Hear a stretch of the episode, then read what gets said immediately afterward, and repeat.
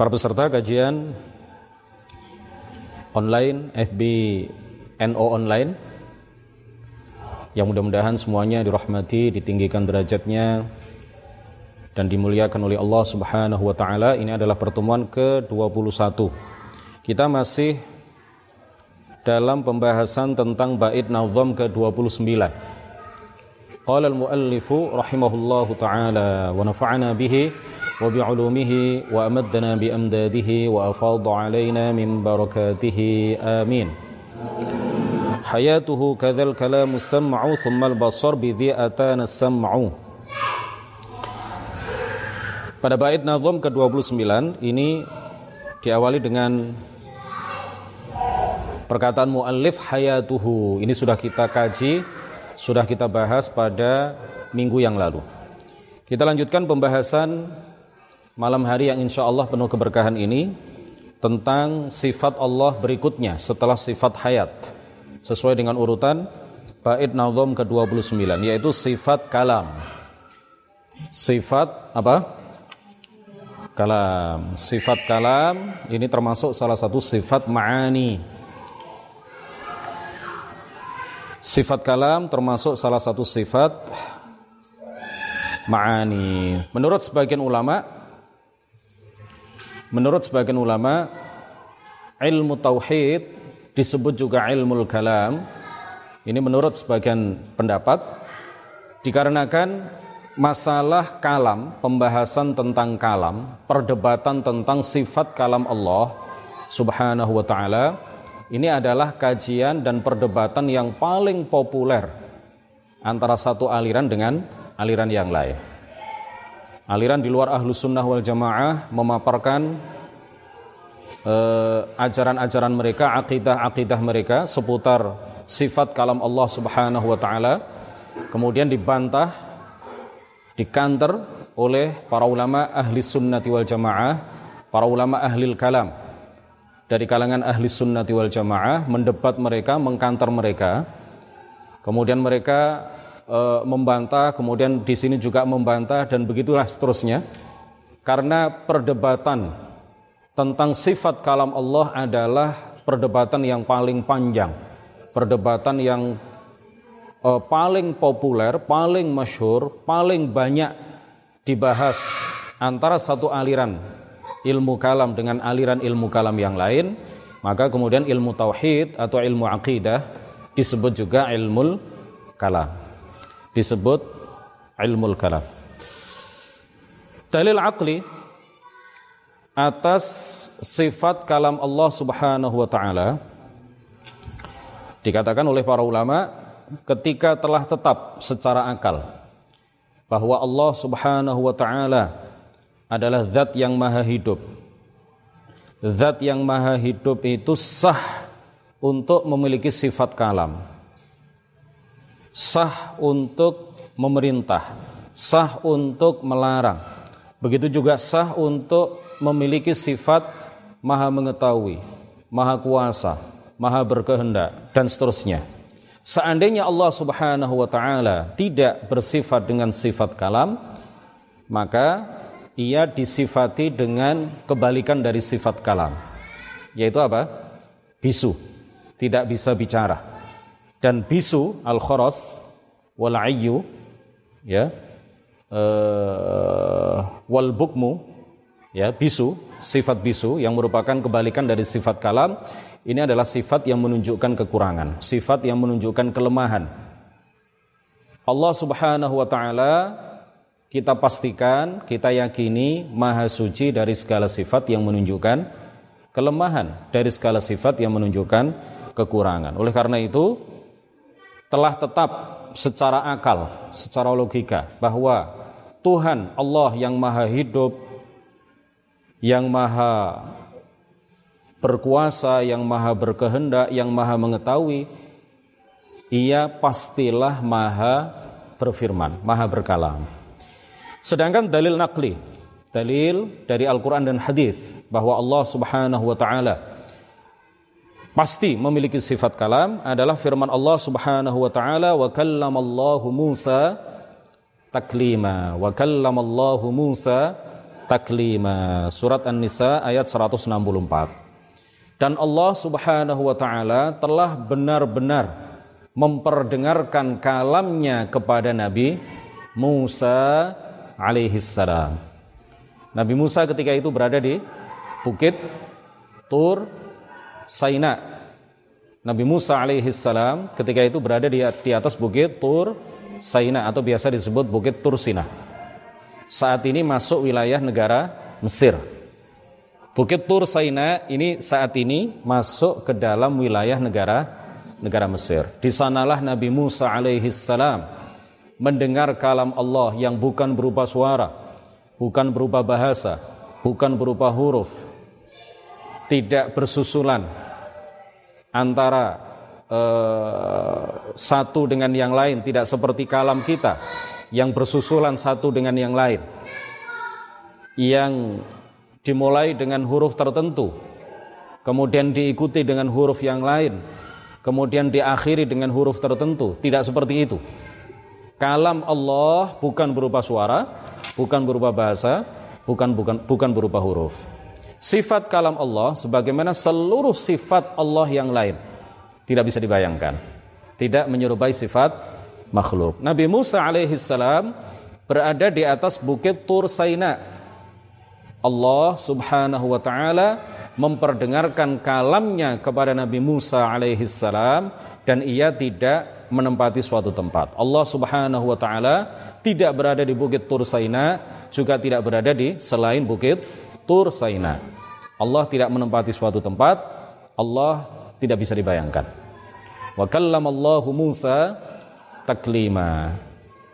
Jadi di dunia di dunia yang pernah mendengar kalam Allah Subhanahu wa taala secara langsung itu hanya tiga.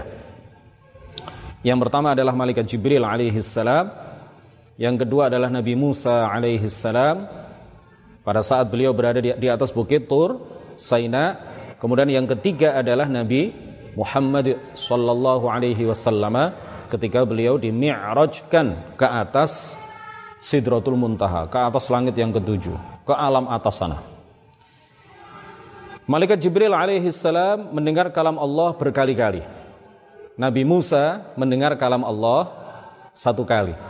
Nabi Muhammad sallallahu alaihi wasallam mendengar kalam Allah satu kali.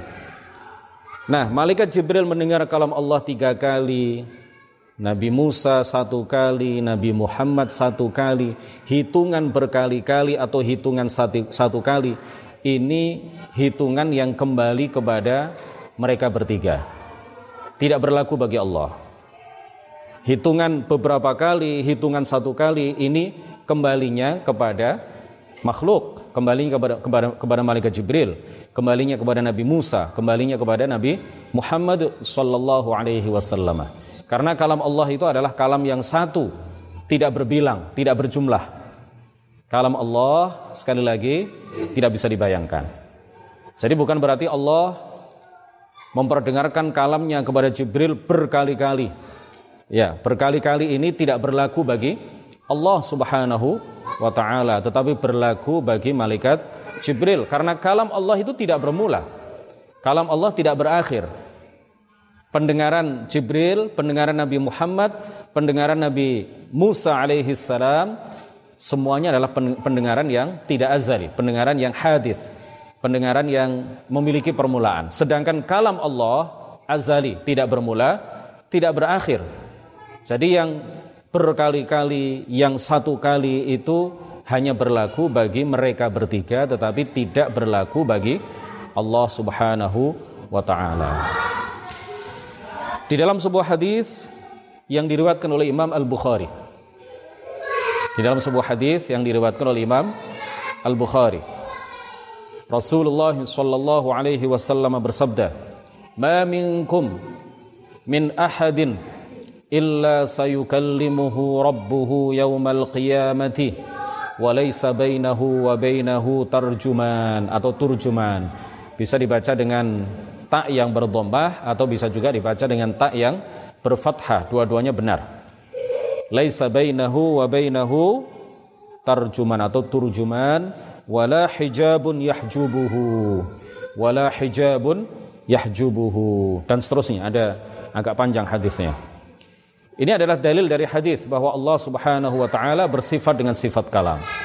Kalau di dunia yang mendengar kalam Allah itu hanya tiga, dan Allah memperdengarkan kalamnya kepada mereka bertiga dengan kalam yang bukan berupa suara, bahasa, dan huruf.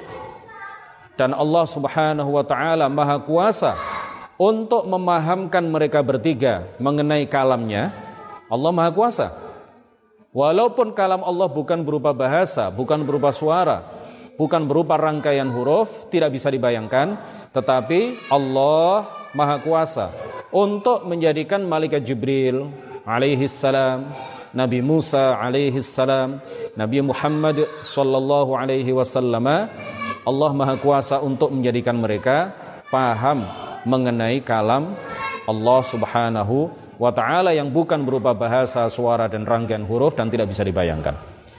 Nah, kalau di dunia mereka bertiga yang mendengar kalam Allah atau Allah memperdengarkan kalamnya kepada mereka bertiga pada hari kiamat pada hari kiamat Allah memperdengarkan kalamnya kepada seluruh manusia baik yang mukmin maupun yang kafir begitu juga Allah memperdengarkan kalamnya kepada seluruh bangsa jin baik yang mukmin maupun yang kafir.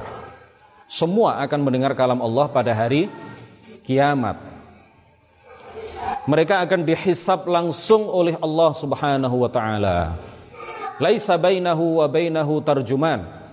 Tidak ada perantara antara Allah dengan mereka. Tidak ada penerjemah antara Allah dengan dengan mereka. Kalam Allah bukan berupa suara, bahasa dan huruf akan diperdengarkan olehnya oleh Allah Subhanahu wa taala kepada seluruh manusia dan jin dan mereka memahami dari kalam Allah itu mengenai pertanyaan apa yang mereka yakini sewaktu hidup di dunia. Apa yang mereka ucapkan sewaktu hidup di dunia dan apa yang mereka lakukan atau apa yang mereka perbuat sewaktu hidup di di dunia hisab ya Allah memintai pertanggungjawaban kepada mereka. Mereka memahami dari kalam Allah ketika dihisab itu mengenai apa? Pertanyaan tentang tiga hal. Apa yang mereka lakukan apa yang mereka ucapkan dan apa yang mereka yakini sewaktu hidup di di dunia. Yang menghisab langsung Allah. Dengan kalamnya yang bukan berupa suara, bahasa dan huruf. Laisa bainahu wa bainahu apa? Terjuman ya, wala hijabun yahjubuhu dan tidak ada penghalang sama sekali antara Allah dengan mereka. Tapi Allah tidak berada di suatu tempat, ya. Allah tidak berada di di suatu tempat. Mereka berada di suatu tempat, Allah perdengarkan kalamnya kepada mereka dan dia tidak berada di tempat di mana mereka berada. Karena Allah ada tempat-tempat sebagaimana hal ini sudah kita kaji selama uh, sekian pertemuan sebelumnya. Laisa bainahu wa bainahu tarjuman wala hijabun yahjubuhu. Ini adalah dalil dari hadis bahwa Allah Subhanahu wa taala bersifat dengan sifat kalam. Dan Allah selesai di dalam menghisap seluruh manusia dan jin itu dalam waktu yang sesingkat-singkatnya. Dalam waktu yang sesingkat-singkatnya. Ini menunjukkan bahwa huwa asraul hasibin. Ya, dan Allah Subhanahu wa taala adalah penghisap yang paling cepat. Allah Subhanahu wa taala adalah zat yang memintai pertanggungjawaban kepada mereka dengan cepat. Paling cepat. Kenapa? Karena kalam Allah bukan berupa suara. Kalam Allah bukan berupa bahasa, kalam Allah bukan berupa bukan berupa huruf. Kalamnya bukan seperti tidak seperti perkataan kita. Kalau saya bertanya kepada sekian santri ini yang hadir di sini, saya bertanya kepada kalian, apa yang kamu lakukan?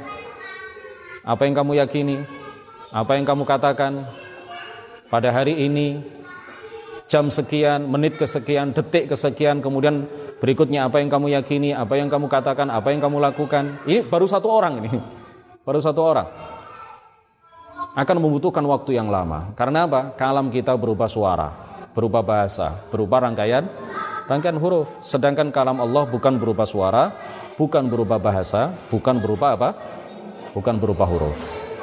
Allah selesai di dalam menghisap seluruh manusia dan jin pada waktu yang sesingkat-singkatnya sekali lagi karena kalam Allah bukan berupa suara, bukan berupa bahasa, bukan berupa huruf, tidak bermula, tidak berakhir, tidak bersusulan satu dengan yang lain, tidak seperti kalam kalam kita, tidak seperti perkataan kita, tidak seperti ucapan kita, tidak seperti pembicaraan kita. Manusia jumlahnya berapa? Pada hari kiamat seluruh manusia mulai dari Nabi Adam alaihi salam sampai mulai dari manusia pertama sampai manusia terakhir yang mati menjelang hari kiamat jumlahnya berapa?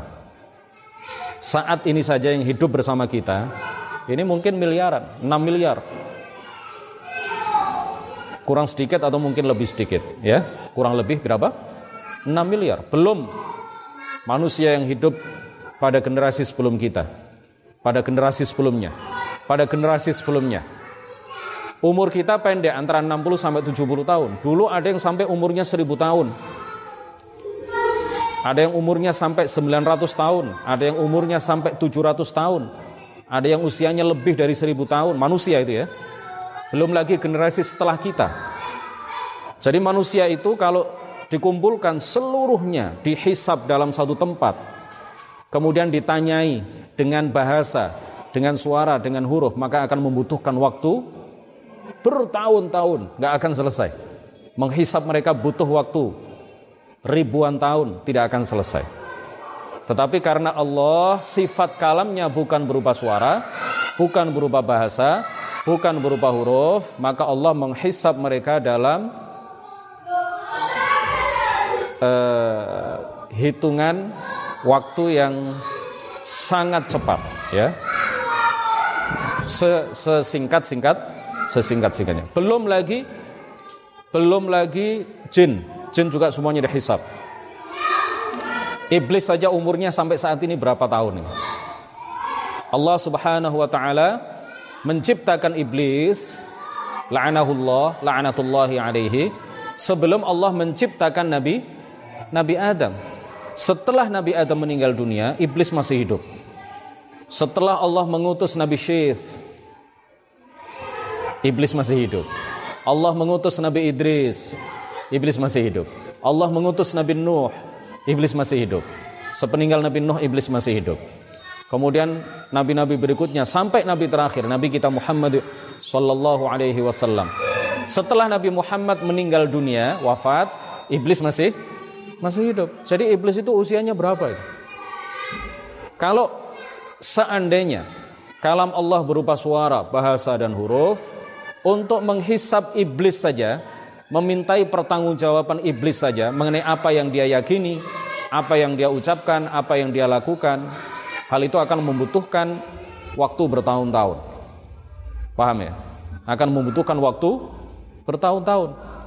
Iblis, belum lagi anak keturunan iblis yang semuanya adalah bangsa bangsa jin. Anak keturunan iblis ada yang mukmin, ada yang kafir. Sebagian besar kafir sebagian kecil mu mukmin.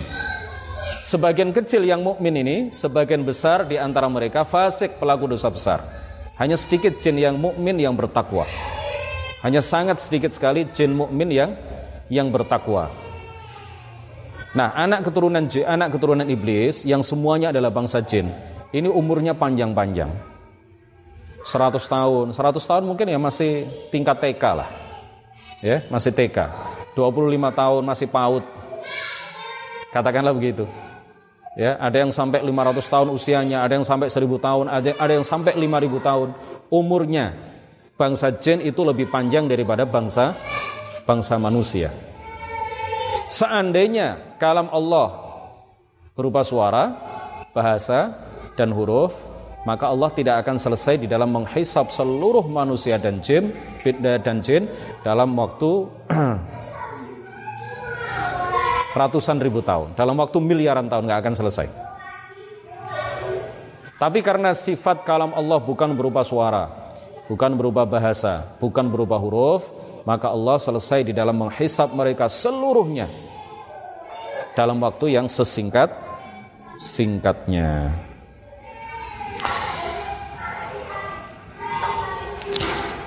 Uh, penjelasan mengenai sifat kalam ini panjang ya. Ini satu bagian dari sekian poin ya, satu poin dari sekian poin yang terkait dengan sifat kalam Allah Subhanahu wa taala yang insya Allah akan kita uh, jelaskan, akan kita kaji. Ini nanggung ini ya, mau beralih ke poin lain tapi agak panjang ini. Jadi kita cukupkan sampai di sini. Singkat, mudah-mudahan padat dan penuh manfaat. Kita akhiri subhanakallahumma wa bihamdik asyhadu an la ilaha illa anta astaghfiruka wa atubu ilaik. La ilaha illallah. Allahumma salli ala sayyidina Muhammad wa ala alihi wa sahbihi wa sallim. Rabbi ighfir wa liwalidayya wa lil mu'minina wal mu'minat.